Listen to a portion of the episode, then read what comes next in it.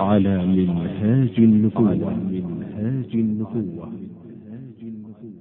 عن أبي هريرة رضي الله عنه أن رسول الله صلى الله عليه وسلم أتى المقبرة فقال السلام عليكم دار قوم مؤمنين وإنا إن شاء الله بكم لاحقون. وددت أنا قد رأينا إخواننا. قالوا أولسنا إخوانك يا رسول الله؟ قال بل أنتم أصحابي وإخواننا الذين لم يأتوا بعد. فقالوا كيف تعرف من لم يأت بعد من أمتك يا رسول الله؟ قال أرأيت لو أن رجلا له خيل غر محجلة بين ظهري خيل دهم بهم الا يعرف خيله؟ قالوا بلى يا رسول الله. قال فإنهم يأتون يوم القيامة غرا محجلين من الوضوء وأنا فرطهم على الحوض. ألا ليذادن رجال عن حوضي كما يذاد البعير الضال. أناديهم ألا هلم؟ فيقال إنهم قد بدلوا بعدك. فأقول سحقا سحقا. بسم الله الرحمن الرحيم. إن الحمد لله نحمده ونستعينه ونستغفره ونتوب إليه ونعوذ بالله من شرور أنفسنا وسيئات أعمالنا. من يهده الله فلا مضل له ومن يضلل فلا هادي له. وأشهد أن لا إله إلا الله وحده لا شريك له وأشهد أن محمدا عبده ورسوله. صلى الله عليه وعلى آله وصحبه وسلم تسليما كثيرا كثيرا. أخوتي الكرام سلام الله عليكم ورحمته وبركاته. وبعد أن استمعتم إلى هذا الحديث العظيم وفيه مع قصر لفظه فوائد جمة وأحكام عظيمة اتباعا للمنهج الذي سلكناه أقف مع أبرزها. فأول ما نجد في ذلك فضل زيارة المقابر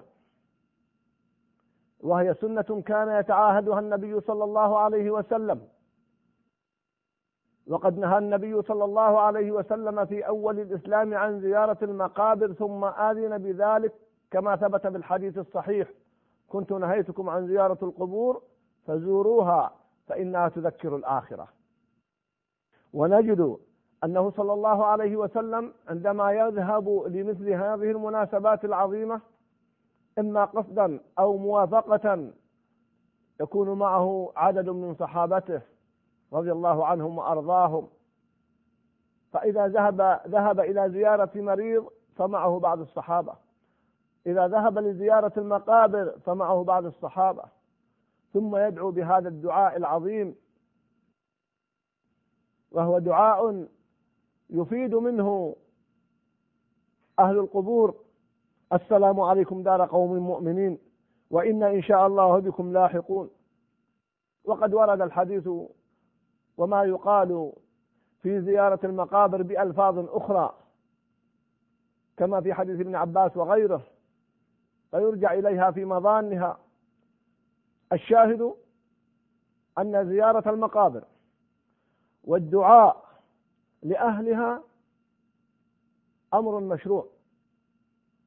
وهنا أنبه فيما يتعلق بزيارة المقابر أنها على أنواع ما يحدث بعد زيارة المقابر. هناك من يذهب إلى المقابر فيدعو أهل القبور وبالذات إذا كان عالما أو سيدا أو وجيها وهذا شرك أن يدعوهم يا فلان اقضي حاجتي. حتى ولو كانت الزيارة لقبر المصطفى صلى الله عليه وسلم وقبر صاحبيه. فدعاء صاحب القبر بقضاء الشفاعة بقضاء الحاجات الاستغاثة به هذا شرك وكفر والعياذ بالله. النوع الثاني هو أن يذهب الإنسان إلى القبر. ويدعو لنفسه أو لأولاده. يدعو الله جل وعلا ولكن يتوسل بصاحب القبر أو يعتقد أن في مجيئه لهذا القبر يتوسل أنه له معنى خاص وهذا قد ينقسم إلى أقسام قد يكون شركا أو بدعة أو محرم. على حسب نوع ما يدعو به. قد يلحق بالنوع الأول وقد يكون من النوع الثاني. إذا توقع أن دعاءه أن يدعو الله جل وعلا عند القبر فيه قربة أو فيه مزية أو فيه فضل يتعمد ذلك ويخصه هذا محرم وبدعة. النوع الثالث هو أن يدعو لصاحب القبر. أي يدعو لأهل المقابر. فهذا هو المشروع. ولو أنه جاء تبعا لا تقصدا دعا لنفسه. عندما يدعو لصاحب القبر فمثلا يقول نسأل الله أن يرحمنا ويرحمكم أن يغفر لنا ولكم. هذا لا حرج فيه. ما دام من لم يتقصد ويعتقد أن في دعوته لنفسه عند صاحب القبر معنى خاصا فلا حرج في ذلك. هذه نوع من أنواع ما يحدث في المقابر والذي يلاحظ بعض قبور المسلمين مع كل أسف يشاهد الخطأ والبعد عن الله جل وعلا والابتداع في دين الله ما ليس منه. هناك من يأتي لبعض القبور ويقرأ رسالة ويقول يا فلان جئتك من فلان ويطلب منك كذا وكذا. يا أخي أيها المسلم وعندما أقول أيها المسلم لأنه قد يكون جاهلا. أما لو كان عالما وذاكرا ومختارا فهذا شرك والعياذ بالله. وقد يكون مشركا. أما بسبب عوارض الأهلية يجب أن يعلم هؤلاء أن هذا ليس من الدين. عليهم أن يتجهوا إلى الله جل وعلا. وأن يدعو الله جل وعلا لا يدعو صاحب القبر كائنا من كان. ولا يلتفتوا لبعض الآثار الضعيفة والأقوال التي لا تستند إلى حق في هذا الباب. أيضا من هذه الأحاديث انظروا العلاقة بين الحاضر والمتأخر. يقول النبي صلى الله عليه وسلم وجدت أن قد رأينا إخواننا. فقالوا يا رسول الله أولسنا إخوانك؟ قال بل أنتم أصحابي وإخواننا الذين لم يأتوا بعد. انظروا لقوة العلاقة بين أول هذه الأمة وآخرها. إذا كانت مبنية على الإيمان وعلى التقوى وعلى حسن الاتباع هذه ميزة هذه الأمة بترابطها بين أولها وآخرها. ولذلك كما قال الله جل وعلا ثلة من الأولين وقليل من الآخرين. هؤلاء الذين يلحق بعضهم ببعض أو كما في الآية الأخرى ثلة من الأولين وثلة من الآخرين. نسأل الله نسأل الله يجعلنا من هؤلاء. إنها قوة ارتباط بين السابق واللاحق مبنية على الاتباع الصحيح من غير ابتداع. وبهذا يكون لهم حظ من الشفاعة الخاصة. وأن يأتوا إلى حوضه صلى الله عليه وسلم وينالوا شفاعته. قارنوا هذه الحال العجيبة بارتباط السابق باللاحق واللاحق بالسابق وبين ما ذكره الله جل وعلا في أكثر من موضع في القرآن.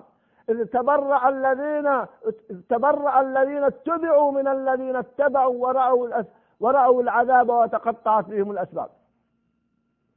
إذ تبرأ الذين اتبعوا من الذين اتبعوا ورأوا العذاب وتقطعت بهم الأسباب.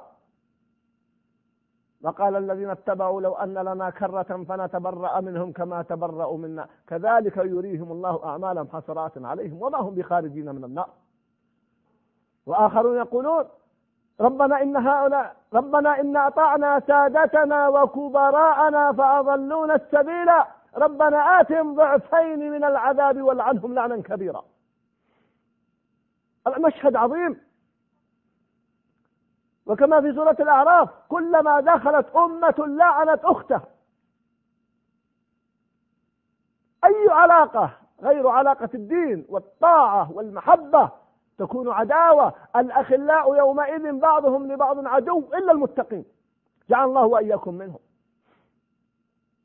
فمحمد صلى الله عليه وسلم يتمنى ويود أنه رأى إخوانه. وسيراهم يوم القيامة. جعل الله وإياكم منهم. ونحن نحب محمدا صلى الله عليه وسلم.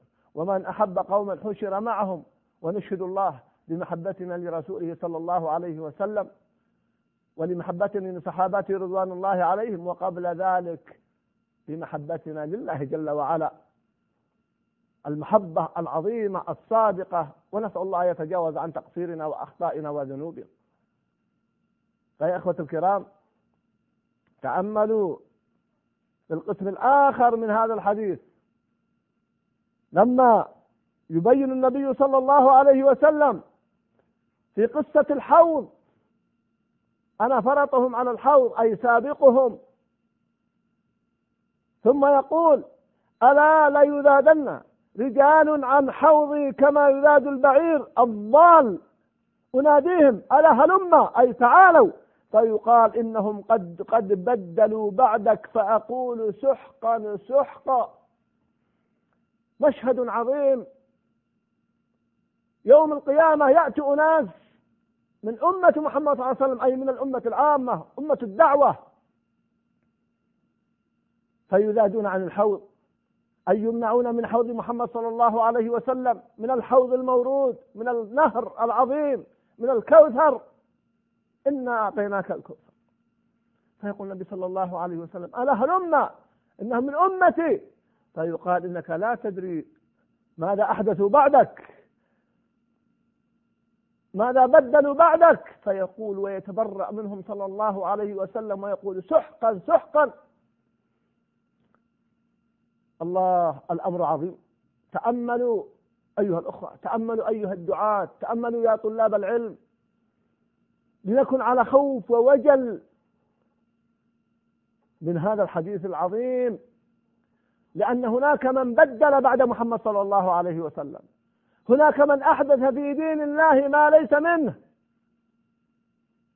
بدعوى الاجتهاد ودعوى المصلحة ودعوى التيسير. الآن أناس يقدمون للأمة شريعة تختلف عن شريعة محمد صلى الله عليه وسلم. باسم الإسلام. ويدخل في ذلك فرق. يدخل في ذلك فرق عظيمة من الباطنية وغيرهم وأهل الأهواء والمذاهب. حتى إن بعضهم لو تأملت حياته لا تجد فيه من الإسلام إلا الصح وآخرون بدلوا وأحدثوا. فيمنعون ويذادون عن الحوض. ويتبرأ منهم صلى الله عليه وسلم. فما أحوجنا إلى أن ننظر في واقعنا. أولئك الذين الآن يأتون للأمة بمدارس شرقية وغربية باسم الإسلام. كالمدرسة العقلية وهي ليست من العقل في شيء. بل إنها مضادة للعقل. يتبعون العقل ويتركون النصوص. النصوص المحكمة النصوص الثابتة النصوص القطعية. حتى وصل بهم الأمر إلى أن يتجرأوا على حديث المصطفى صلى الله عليه وسلم. وينكر أحاديث ثابتة في الصحيحين. أمر عظيم.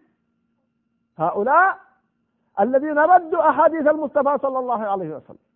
وهي أحاديث ثابتة قطعية صحيحة يخشى عليهم أن يردوا ويذادوا ويبعدوا عن حوض محمد صلى الله عليه وسلم. بل يقول لهم محمد صلى الله عليه وسلم سحقا سحقا لأنهم بدلوا وغيروا. أيها الدعاة يا طلاب العلم تفقدوا مواطئ أقدامكم. انظروا مدى التزامكم بما ورد في الكتاب والسنة وما ثبت عن سلف هذه الأمة ففيها والله النجاة. أما تحسينات العقول القاصرة أما الابتعاد عن النصوص والأخذ من حثالات الغرب والشرق أما الاستحسان بغير دليل ولا هدى مآله عظيم وخطير.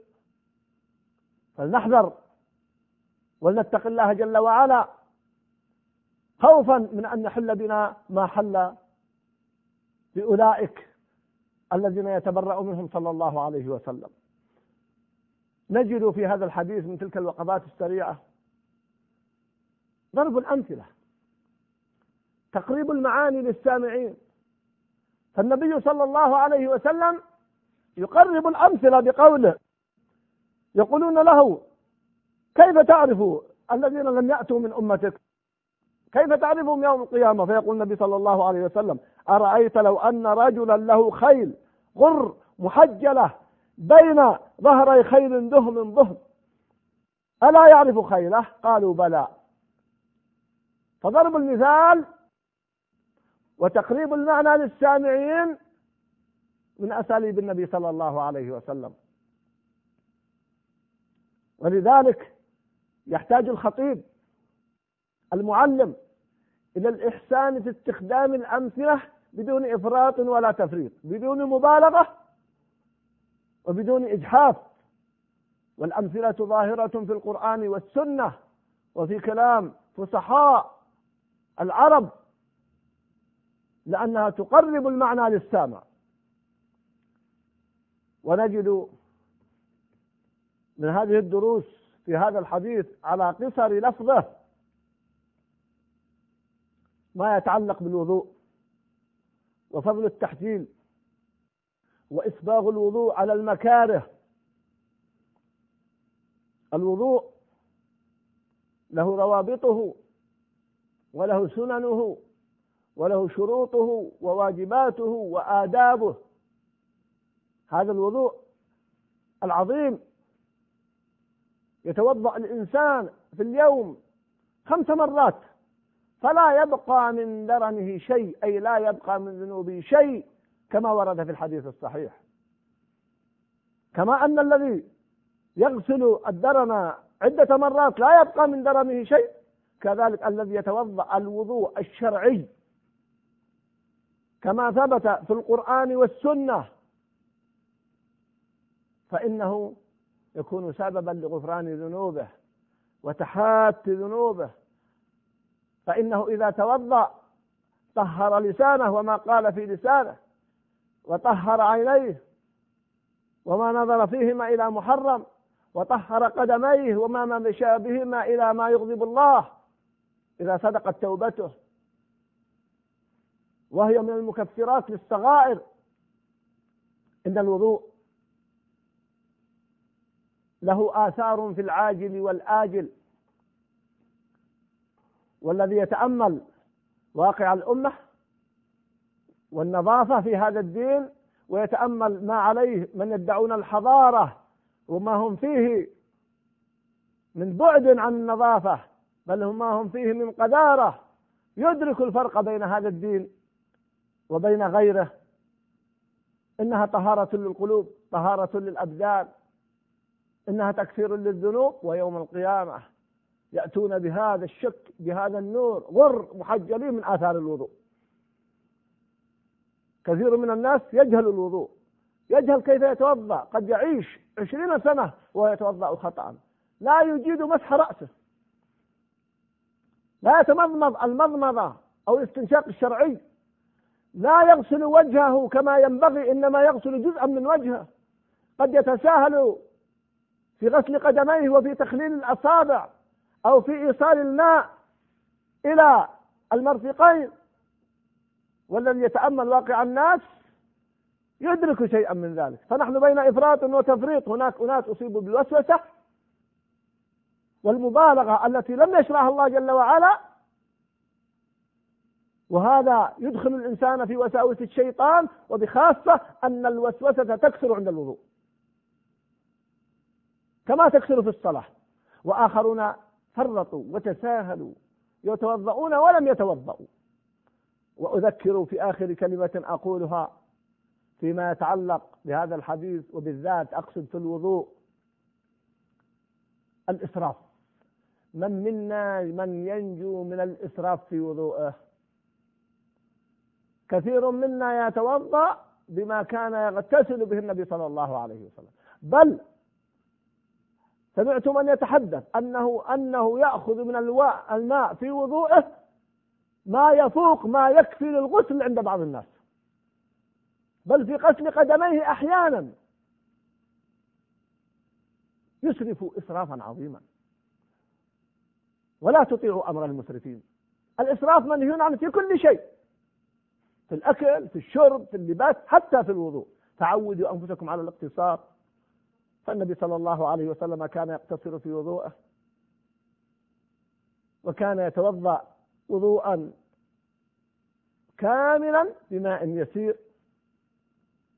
ما أحوجنا إلى أن نربي أنفسنا وأن نربي أبناءنا على هذا الاعتدال وهو صفة لاعتدال النفس. بارك الله فيكم وأسأل الله أن ننال شفاعة محمد صلى الله عليه وسلم. وأن نرد إلى حوضه المورود. والسلام عليكم ورحمة الله وبركاته.